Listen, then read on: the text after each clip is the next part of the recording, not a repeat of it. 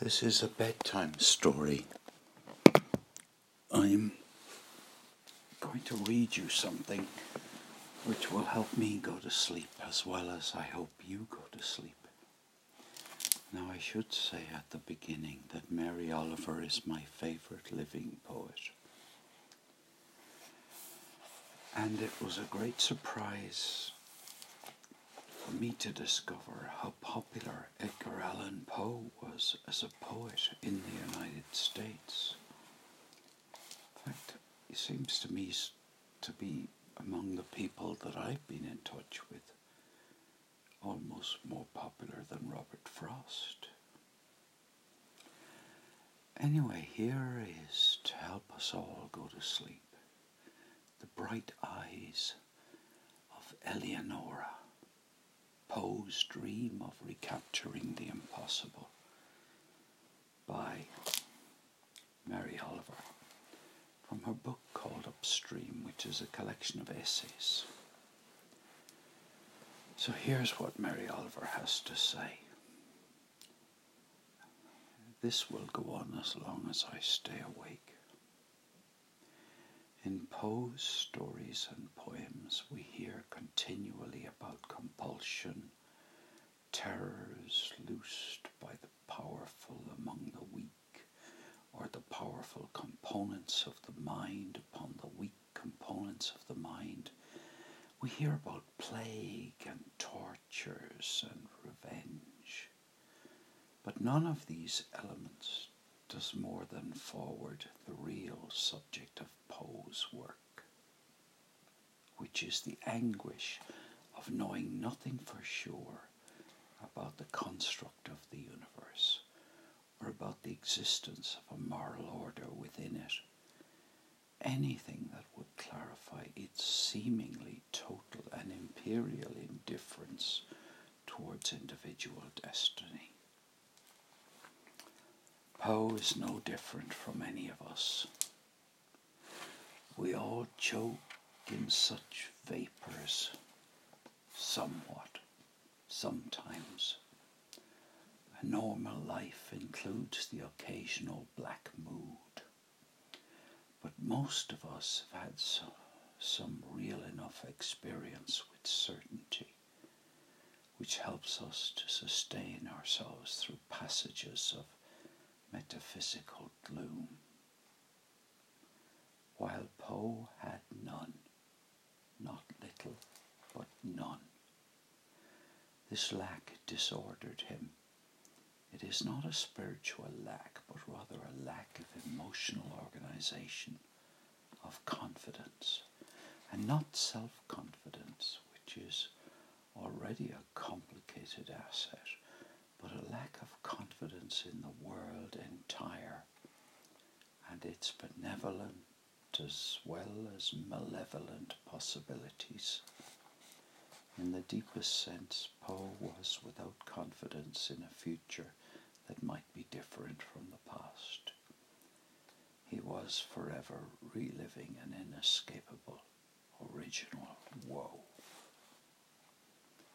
At the same time, he was both a powerful constructor of narrative and a perfect acrobat of language. He was also a man of enormous courage, with almost superhuman wrote his poems and his stories.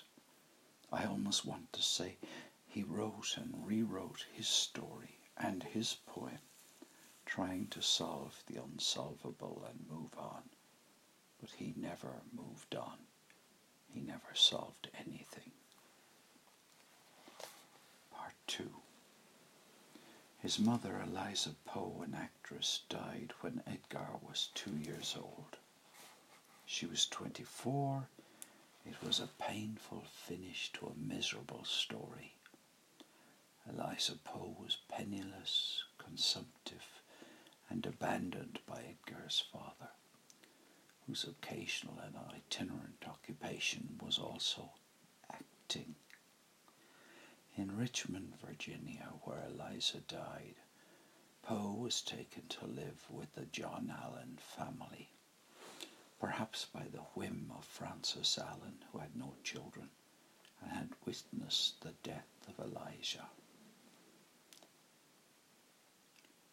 The relationship between Poe and John Allan, a successful merchant, was perpetually and mutually difficult.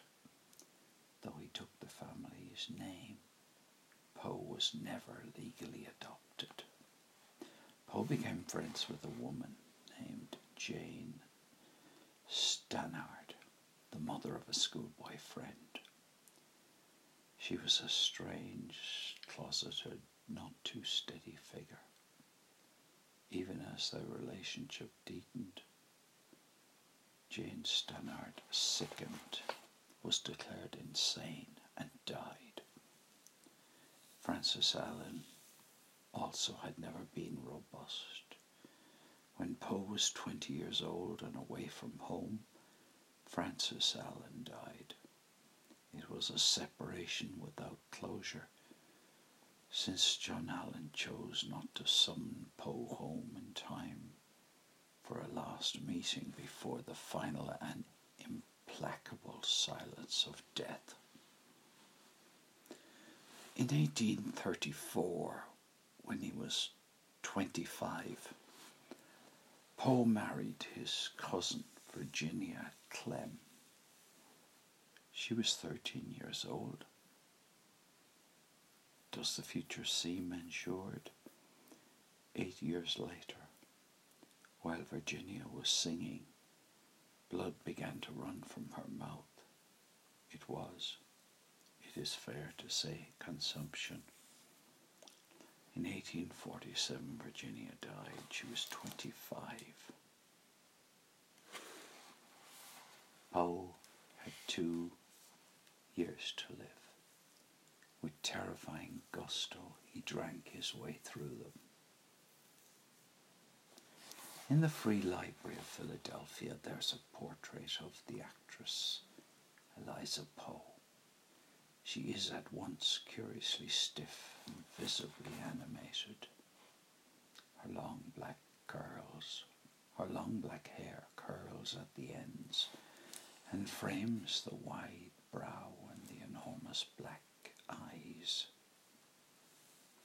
and the enormous dark eyes, the same dark curls, the same large eyes, in fact, a very similar white, low bodiced dress, appear in another painting, this one in Richmond, of Frances Allan.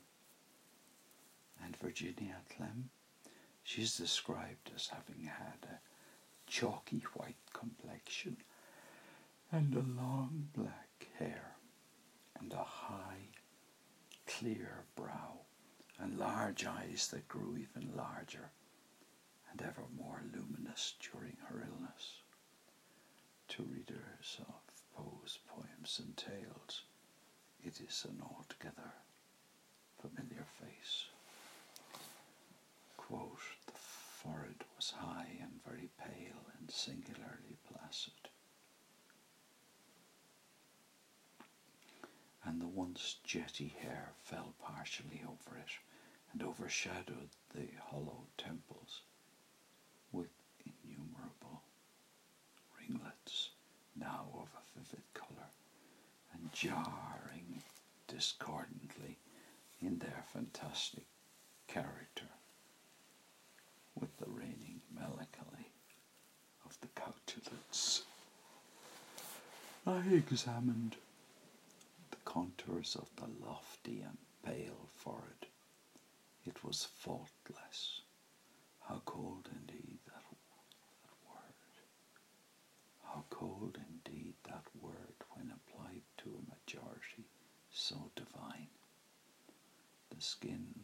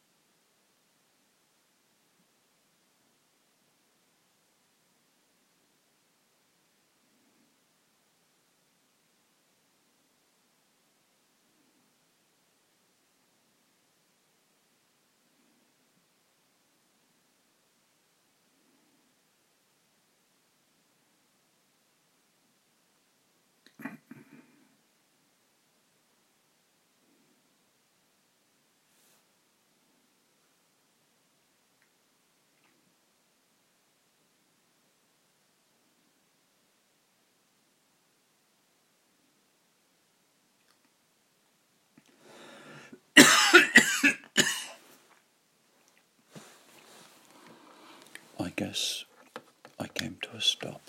I'm turning out the light.